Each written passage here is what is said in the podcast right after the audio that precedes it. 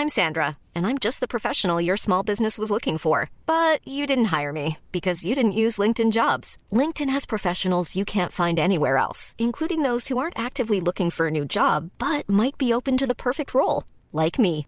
In a given month, over 70% of LinkedIn users don't visit other leading job sites. So if you're not looking on LinkedIn, you'll miss out on great candidates like Sandra. Start hiring professionals like a professional. Post your free job on linkedin.com/people slash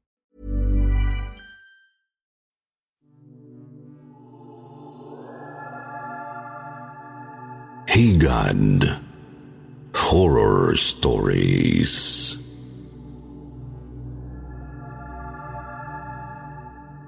Gintong Pagong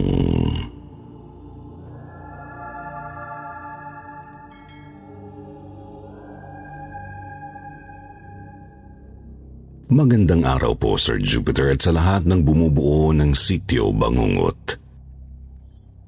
Tawagin niyo na lang ako sa pangalang Mel. Avid fan po talaga ako ng mga horror stories kasi nung bata pa ako, namulat ako sa mga kwento ng aking lola. Itong kwentong aking ibabahagi ay tunay kong karanasan. Tumawag po ang isang contact namin na foreman.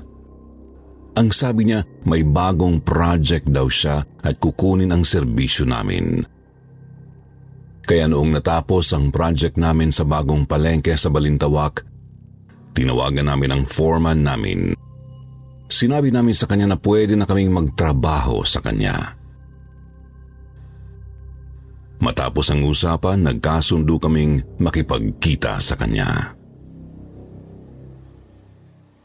Dumating kami sa Parkway Village sa Old Samson Kaingin Road, Quezon City. Nagkamustahan at kwentuhan. Ang tatay ko po ay nagtatrabaho talagang lead man ni foreman dati pa. Una naming ginawa yung barracks para may magamit kaming tulugan. Tabi ng ilog ang lugar na pagtatrabahuan namin. Madilim kapag gabi dahil maraming puno sa paligid. Tanghali noon nang makakita ako ng dalawang puno sa gilid ng ilog. Tumubo ang punong yun sa gilid ng riprap na pader ng ilog. Nahatak ang paningin ko dahil napansin kong napakaraming higad ng punong yun. Maitim at malalaki ang mga higad. Noong mga panahong yun, may pagkabalasubas talaga ako. Mahilig akong magpahirap ng mga hayop katulad ng pusa na bagong panganak. Kukunin ko ito tapos ilalagay ko sa kanal na may tubig. Kapag nakita kong nahihirapan na, saka ko lang kukunin. Dahil nga masyado akong natuwa sa higad, pinahirapan ko rin sila. Nakakita ako ng hanger. Kinuha ko yun at sinindihan saka pinatuluan ko ang pugad ng higad ng natutunaw na hanger. Tuwang-tuwa ako noon tapos tinawag ako ng tatay ko dahil nakita niya ang pinaggagawa ko. Pinagalitan niya ako. Sabi niya kung ano-ano raw ang ginagawa ko sa tabi ng ilog. Hindi raw ako nagtatabi-tabi po. Nagsimula na ang project namin na maayos naman. Sa simula, lagi kaming masaya noon dahil kumikita kami ng malaking halaga kada linggo. Malaki talaga ang sahod namin dahil tatlo kami. Ako, ang tatay ko, at ang kapatid kong si Junel. Dahil sa laki ng kinikita namin at sa palagi kaming masaya, naisip kong kinainggitan kami ng engkantong bantay ng ilog. Nagkaroon kasi ng trahedya sa amin sa trabaho kaya naisip kong yun ang dahilan. Isang araw habang nagtatrabaho kami, naghuhukay naman ang backhoe sa gilid ng nasirang riprap.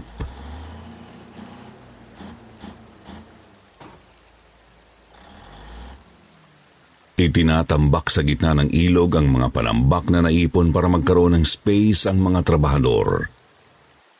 Apat kaming bumaba. Ako, si Jericho, si Junel at yung tatay ko. Maglalatag kami ng mga bakal para sa matibay na pundasyon ng ginagawa naming riprap. Pero sa hindi naasahang pangyayari, bigla na lang umulan. Pero patuloy pa rin kaming gumagawa. Maya-maya bigla na lang nagaya ang tatay ko na umakyat na kami dahil lumalakas ang ulan. Pero segundo lang ang pagitan ng biglang gumuho ang malalaking tusang o tubo na puno ng lupa at mga basura mula sa baradong kanal o imburnal. Dali-daling pumunta si Foreman. Sinabihan niya ang tatay ko na wala munang gagawa dahil parang hindi raw maganda ang sitwasyon. Sinabi pa niya na bukas daw ay mag-aalay kami para sa aming kaligtasan habang nagtatrabaho. Kinabukasan, hindi pa kami gumawa dahil naghihintay kaming matapos ang pag-aalay. Nagpatay kami ng puting manok sa mismong lugar kung saan kami gumagawa. Pagkatapos ng pag-aalay, nagtrabaho na kami dahil pakiramdam namin ay ayos na. Nagbago ang lahat noong nakahuli ang kapatid ko ng isang pagong galing sa ilog. Nagtaka pa ako sa kapatid kong si Junel nang sabihin niyang nakahuli raw siya ng gintong pagong. Pero nang tiningnan namin, hindi naman gintong pagong ang dala niya. Isang nilulumot na pagong na ang ulo ay kahawig ng ulo ng ahas. Binaliwala lang namin yun at nagpatuloy kami sa pagtatrabaho. Nagdaan pa ang mga araw, nakita namin ng tatay ko ang kapatid ko na naliligo sa ilog. Sinisira siya ni tatay, sinabihan siyang huwag maligo, lalo na kapag break time ng tanghali. Nung oras din na yon, sinabi ni na dadalhin daw niya ang pagong pag-uwi niya sa kanila. Araw ng lunes, August 4, 2014. Nagkaroon ng bagyo na ang pangalan ay Mario. Nagising kami para pumasok sa trabaho pero maulan noon. Nakatira kami malapit sa QCGH. Ang likuran po namin ay ilog. Tumingin muna kami sa ilog. Malakas na ang agos ng tubig. Malaki na rin ang ilog. Sabi ko sa tatay ko huwag na muna kaming pumasok dahil may bagyo. Mataas pa ang tubig sa ilog. Dagdag ko, baka hindi rin pumasok si Foreman. Kaso nagpumilit siya na pumasok. Tinawagan na raw niya si Foreman at sinabing, pumasok daw kami. Nasa site na kami nang sabihin ni Foreman na nawawala ang pagong. Napaisip ako dahil inilagay namin ang pagong sa timba ng diesel kaya imposibleng makaalis yun doon dahil mas mataas yun sa ordinaryong timba. Bandang tanghali, medyo umaraw na. Sobrang maalinsangan. Tapos nung bandang alas dos ng hapon, umulan na naman. Nakita namin ang pagong Nasa may ilog na ito. Itinuro ko pa at sinabi kay Foreman na naroon ang pagong niya sa may ilog. Pagkatapos ay nagtawanan kami. Dahil napatingin kami sa ilog, napansin naming tumataas na ang level ng tubig. Mga isang metro na lang ay aabutin na ang flooring ng kalsada. Nagpatuloy lang kami sa pagtatrabaho hanggang sa napansin naming may mga patay na hayop ng inaanod papunta sa may riprap. Nilapitan ko ang mga yun at itinutulak palabas dahil baka bumaho kapag hindi na naalis doon. Alas 4 na ng hapon. Sinabi ng tatay ko na uubusin na lang ang halo naming simento pagkatapos ay pahinga na kami. Pinaspasan namin ang trabaho para matapos agad.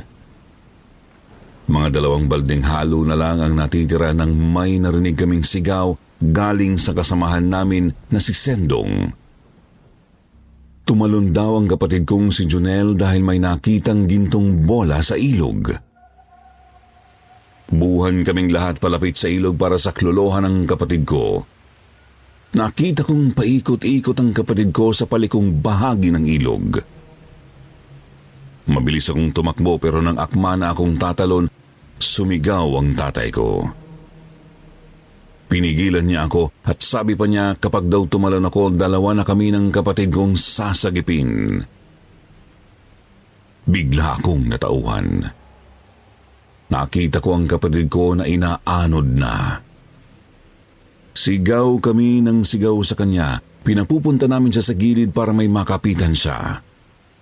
Panay mura ako noon dahil hindi ko na alam ang gagawin. Nanalangin na lang ako na sana may makapitan siya at buhay na makabalik. Sobrang sakit dahil wala akong nagawa para sa kapatid ko. Sabi ko nga, kung tao lang talaga ang gumawa nun, papatayin ko talaga. Pinahiram ang tatay ko ni Mang Bert na taga Parkway Village ng styrofoam para magamit sa pagsagip sa kapatid ko. Sumakay ang tatay ko sa styro at sinundan niya ang kapatid ko na inaanod na sa malayo. Bilib na bilib ako sa tatay ko noon kasi walang alinlangan niyang isinugal ang buhay para sa anak niya. Pero bumalik siya na hindi naabutan ng kapatid ko dahil hindi na raw kaya ng styrofoam na sinasakyan niya. Pero may nakausap daw siya ang sabi, Si Jonel daw ay nakakapit sa puno pero sa kasamaang palad ay nakamitaw.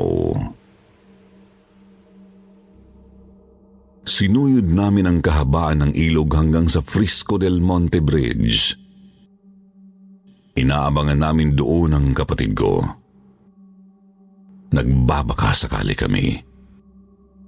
Hanggang doon sa tulay at main road sa Pantranco sa ilog na malapit sa isang sikat na car dealer o manufacturer, ay nag-aabang kami.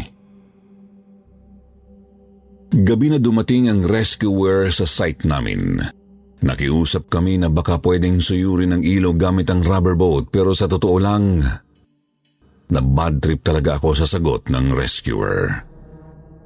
Ang sabi nila, gabi na raw, madilim na raw sa area, delikado raw para sa kanila. Bukas na bukas na lang daw ay sisimulan uli nila ang paghahanap. Umuwi kami sa bahay at iniinom ko na lang ng alak ang sakit na nararamdaman ko noon. Ang sakit kasi umuwi kami na kulang ng isa. Pinablatter namin sa barangay ang nangyari. Araw ng Miyerkules noon, August 6, 2014, may tawag galing sa barangay namin. Sa bahay Toro may nakita raw na patay ayon daw sa isang basurero sa Frisco, Barangay Talayan. Pagpunta namin sa lugar may soko na at marami ng tao.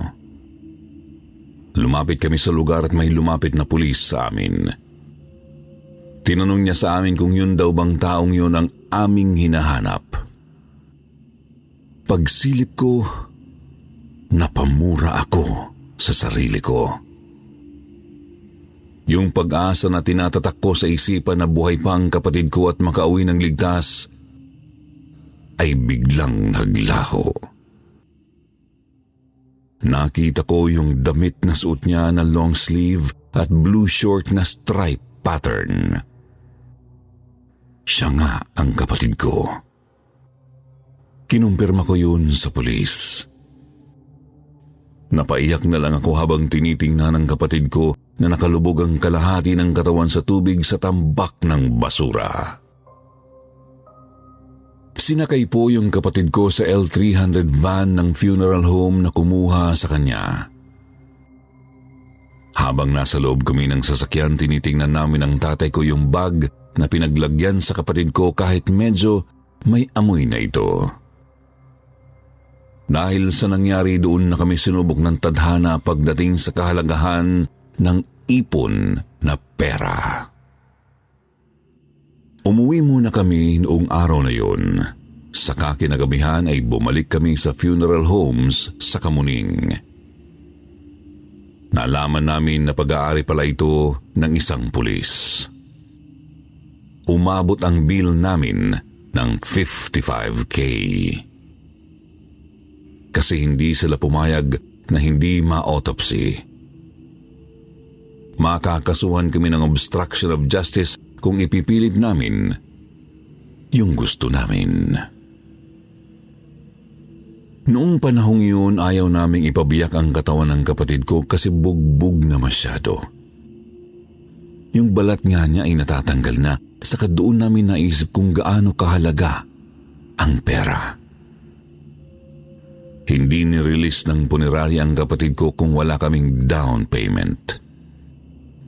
Umuwi kami para mangutang, pero walang nagpautang sa amin. Kinaumagahan, naghanap kami ng pera para matubos na namin ang kapatid ko. Awang-awa na ako sa kanya dahil tatlong araw bago siya natagpuan, tapos na natili pa siya ng isang araw sa morgue. May mga tumulong sa amin. Isa na dyan ang tiyuhin kong seaman. Nagbigay rin ng cash assistance ang foreman namin.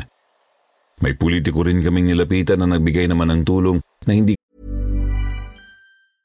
Cool fact a crocodile can't stick out its tongue. Also, you can get health insurance for a month or just under a year in some states. United Healthcare short term insurance plans, underwritten by Golden Rule Insurance Company, offer flexible, budget friendly coverage for you. Learn more at uh1.com. Hey there, it's Michelle Norris. I'm host of a podcast called Your Mama's Kitchen. When I travel, I'm usually looking for a way to find a taste of home when I'm not at home. And one of the things I love to do when I am at home is entertain. And Airbnb allows me to do that. When I was in California recently, I rented a house that had a great kitchen. And when we were sitting around the table, we we're all thinking, we're in someone else's house. Someone could be in all of our homes as well. If you have a home, but you're not always at home, you have an Airbnb. Your home might be worth more than you think. Find out how much at airbnb.com/slash host. Ko po papangalanan. Nagawa ko rin ang bagay na sobrang nagpaliit sa aking pagkatao. Namalimos ako noon, Sir Jupiter. Nagbahay-bahay ako para kumatok sa puso ng mga kababayan natin. Dahil sa kakulangan pa rin sa pera na gawa kong tumaya sa loto, nagbabaka sakaling manalo. Tinayaan ko ang numero sa kabaong ng kapatid ko. Kinausap ko pa ang kapatid ko na patamain ako. Lumabas naman ang numero pero baliktad nga lang. Kaya hindi pa rin kami nanalo. Dami kong natutunang aral kagaya ng matuto tayong mag-ipon. Dahil kahit sa oras ng iyong kasawian, may tao talagang sasamantalahin ka pa. Totoo ang bulong sa patay. Ang kamatayan ng tao ay nakaplano na. Kahit anong pigil mo, hindi mo ito mapipigilan. Magaganap ang dapat maganap. Minsan, naiisip ko, ano kaya ang nakikita ng taong malapit ng mamatay? Kasi kung babalikan ang araw bago ang trahedya, napag-usapan namin ng nanay ko na di namin napapansin na mga habilin na pala ng kapatid ko ang ilang mga sandali niya. Nung araw ng linggo, napansin kong sobrang tahimik ni Junel. Hindi siya literal na ganoon. Tahimik lang siya. Nakaupo sa hagdan. Andun po kasi ang pisonet ng tita ko. Naglalaro ng crossfire ang kapatid ko pero iba talaga siya ng sandaling yun. Tapos nalaman ko na ang huling post pa niya sa Facebook account niya ay Sign out. Daming pananaw ang nagbago sa akin. Naging introvert na ako. Dagdag ko lang din matapos ang trahedyang yun. May espiritista na pumunta sa site namin sa trabaho. Nagbigay siya ng hula sa kasamahan ko ang tatay ko na lang ang nagkwento nito sa akin dahil hindi na ako bumalik sa trabaho. Sabi raw ng espiritista, dalawa raw sana kami ng kapatid ko na kukunin ng babaeng nakatira sa ilog. May hinulaan daw itong isa sa mga kasamahan namin na ang sabi, wala na raw siyang pag-asa. Isang linggo lang ang pagitan ng kamatayan ng kapatid ko, nagpakamatay ang katrabaho naming itatago ko na lang sa pangalang Rani. Siya yung hinulaan ng espiritista. Tumalon ito sa ilog kaso puro bato sa may tinalunan niya. Basag ang ulo nito nang inuwi ng tatay niya. Galing pa raw yun sa Mandaluyong. Ang sabi nito ay may lalaking humahabol daw sa kanya pero iniisip ng mga tao na nasiraan ng bait dahil gumagamit daw ng ipinagbabawal na gamot. Sa akin namang karanasan, ito ay sleep paralysis na sinasabi ng iba. Hindi ko alam kung ilang araw ang pagitan matapos ang trahedya sa buhay namin at hindi ko rin alam kung may koneksyon doon sa sinasabi ng espiritista na may gustong kumuha sa akin. Yung babae sa ilog. May lalaki akong nakita sa may eskinita namin. Sobrang itim niya. Hindi ko talaga siya makita sa dilim pero nararamdaman ko na hugis tao siya. Nag-aabang siya sa akin. Nang tingnan ko ang sarili ko, gulat na gulat ako dahil para akong usok nung sandaling yun. Tiningnan ko pa talaga ang kamay ko para masiguro kung tama ba na ganun ang itsura ko. At talagang malabo na parang usok lang ako. Natatakot na ako noon kaya nagdasal ako ng nagdasal sa isip ko. Pumikit ako doon ko naramdaman na wala pala ako sa katawan ko. Nakaangat ako ng mga isang dangkal sa sarili kong katawan. Todo kapit ako sa katawang lupa ko. Maya-maya ay bigla akong napadilat. Nasa katawan ko na ako. Nakabalik na ako. Kung paano kong nakita ang katawan ko nung umangat ako ng bahagya ay ganoon ko nakita ng ako ay dumilat. Hingal na hingal ako sa kaba ng sandaling yun.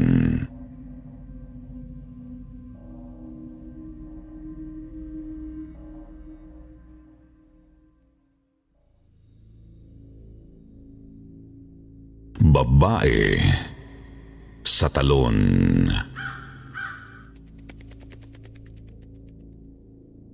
Ako po si Lucille. Ang ikikwento ko po ay karanasan ng kasamahan ko sa trabaho na tatawagin ko sa alias na higad. Sa katunayan, isa po talaga siyang higad. Sobrang kating babae dahil mahilig po sa lalaki. Isang araw bigla na lang kaming nagkatuwa ang magkakatrabaho na pumunta ng Aurora para maligo sa isang magandang falls doon. Tagaroon po ang isa kong katrabaho kaya pumayag akong sumama dahil may matutulugan kami at mapagpapahingahan. Nang magkita-kita na kami sa meeting place, nagulat ako dahil kasama pala yung katrabaho naming higad. Nung una naming usapan ay hindi naman siya kasali. Nakasama lang dahil mayroon palang nag-back out. Pero alam kong kaya siya sumama ay dahil nangangati na naman siya at gustong magpakamot. Naroon din kasi ang katrabaho naming lalaki na malaki ang gusto niya doon.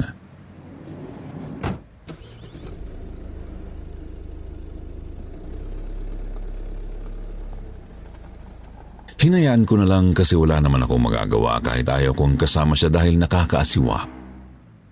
Masyado kasing lantara ng galawan niya na parabang proud pa na tawagin siyang higad. Habang naliligo kami nun sa talon, hindi ko maiwasang hindi tingnan si higad dahil para siyang kitikiti kapag lumalapat sa tubig. Sobrang lamig naman po talaga ng tubig sa falls na yun, kaya kahit ako talagang nanginginig. Pero sobra rin ang pagpapakitang gilas niya sa lalaki dahil doon pa talaga nagtititili kapag malapit sa kanya. Isang pangyayari ang ikinalapad ng ngiti ko. Nakatulog siya sa isang cottage na bakante. Nang magising siya, kamot na siya ng kamot. Tapos nang lumapit sa amin, sobrang dami ng pantal niya namumula na ang balat niya. Sobrang init daw ang pakiramdam niya at sinabihan pa siya ng isa sa katrabaho namin na maligo ng suka dahil baka nahigad habang natutulog sa cottage. Ginawa naman niya agad pagkatapos ay nagmamadaling lumusong sa tubig para magbanlaw. Nagtataka lang kami kasi kung higad lang ang gumapang sa kanya, bakit sobrang taas ng lagnat niya nung gabi? Wala namang ibang nagbantay sa kanya kundi yung lalaking pinagkakamutan niya. Yung gabi na akala ko ay makakapagpahinga ako ng maayos, hindi ko rin nagawa kasi lahat kami ay nag-aalala sa nangyayari sa kanya. Nagdidelirio na siya at nagsasalita ng kung ano Base sa pagsasalita niya habang tulog, nagmamakaawa siya dahil may gustong kumuha sa kanya. Umiiyak na siya at nahihirapang huminga kaya lalo kaming natakot. Masyado ng gabi noon dahil nga probinsya, wala kaming magising para magpahatid sa ospital. Ang sinundo na lang ng katrabaho kong taga ay isang albularyo.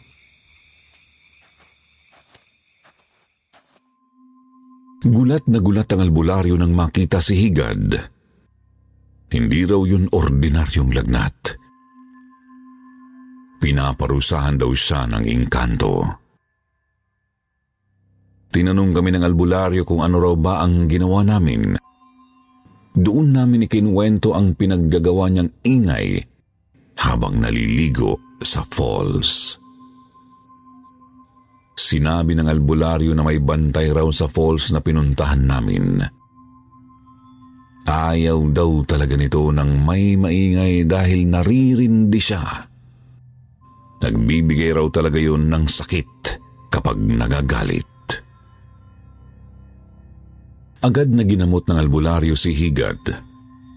Pagkatapos ay sinabihan kami na bukas na bukas bago raw may pumuntang mga tao sa falls na pinagpaliguan namin – Mag-alay daw kami para pakawalan na ang katrabaho namin. Humingi raw kami ng tawad para sa kanya. Bilanggo raw ng engkanto si Higad at nakikita raw ng albularyo na ikinulong ng engkanto si Higad sa ilalim ng tubig. Kapag daw nagtatangkang umahon si Higad ay tinatakpan ang ulo kaya raw hindi makahinga si Higad. Talagang lulunurin daw. Nang gabing yun habang ginagamot ng albularyo si Higad lumamig ang hangin. Kasing lamig nung tubig sa falls. Parang nagyeyelo talaga. Nagtatayuan ang balahibo namin noon tapos nagdidikit-dikit kami sa isang sulok. May kinausap ang albularyo na sa tingin ko ay yung engkanto na nagambala ni Higad. Nakiusap siya na pakawalan na si Higad at magsasagawa raw kami ng pag-aalay kinabukasan. Ilang diskusyon pa ang ginawa ng albularyo saka pa lang namin naramdaman na bumalik na sa normal ang temperatura ng hangin naging maalinsangan na uli. Naging kalmado na rin si Higan pero sabi ng albularyo hindi pa tuluyang nakakabalik. Itinigil lang daw ang pagpapahirap. Naghihintay raw ang engkanto para magsagawa ng pag-aalay.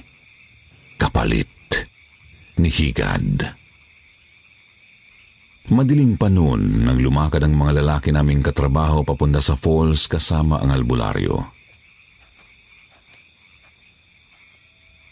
Naiwan kaming mga babae para bantayan si Higad. Sumisikat na ang araw nang magising si Higad na parang walang nangyari. Maingay na uli siya pero hindi na tumitili. Sinabi niya na masama raw ang panaginip niya. May nakakatakot daw na nilalang na pilit siyang nilulunod sa tubig. Nangulat siya nang ikwento namin sa kanya ang nangyari.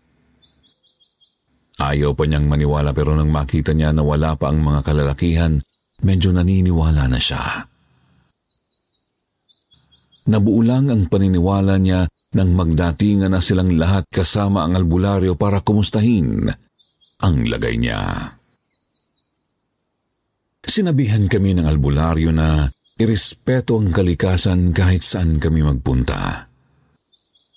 Kasi hindi lang daw tao ang naninirahan sa isang lugar. May mga lugar na may bantay lalo na sa lugar na hindi pa dinarayo ng tao.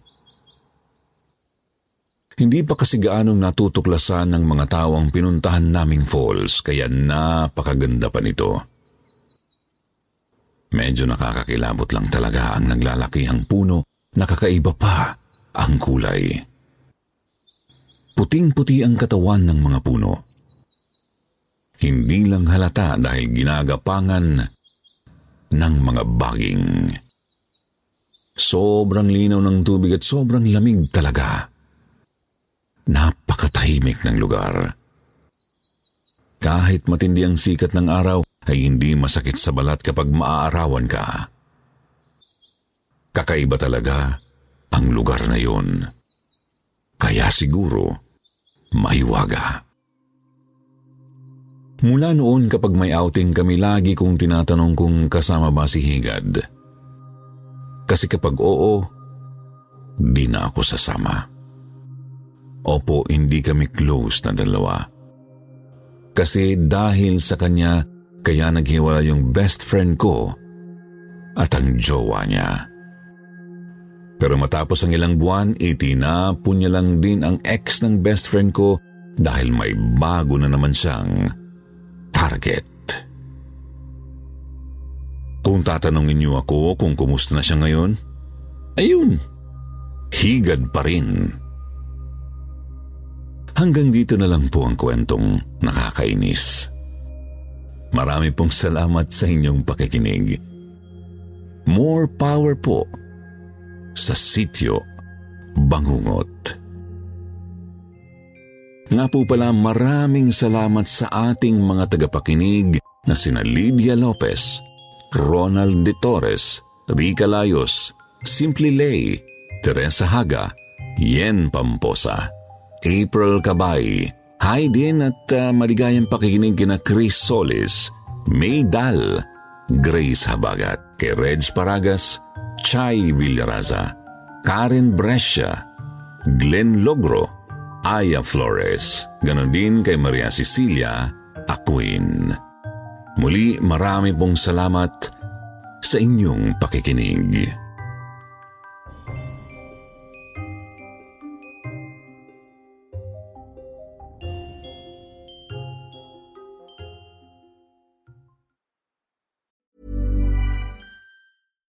Deserves the best, and there's no better place to shop for Mother's Day than Whole Foods Market. They're your destination for unbeatable savings, from premium gifts to show-stopping flowers and irresistible desserts. Start by saving 33% with Prime on all body care and candles. Then get a 15-stem bunch of tulips for just $9.99 each with Prime. Round out Mom's menu with festive rosé, irresistible berry chantilly cake, and more special treats. Come celebrate Mother's Day at Whole Foods Market.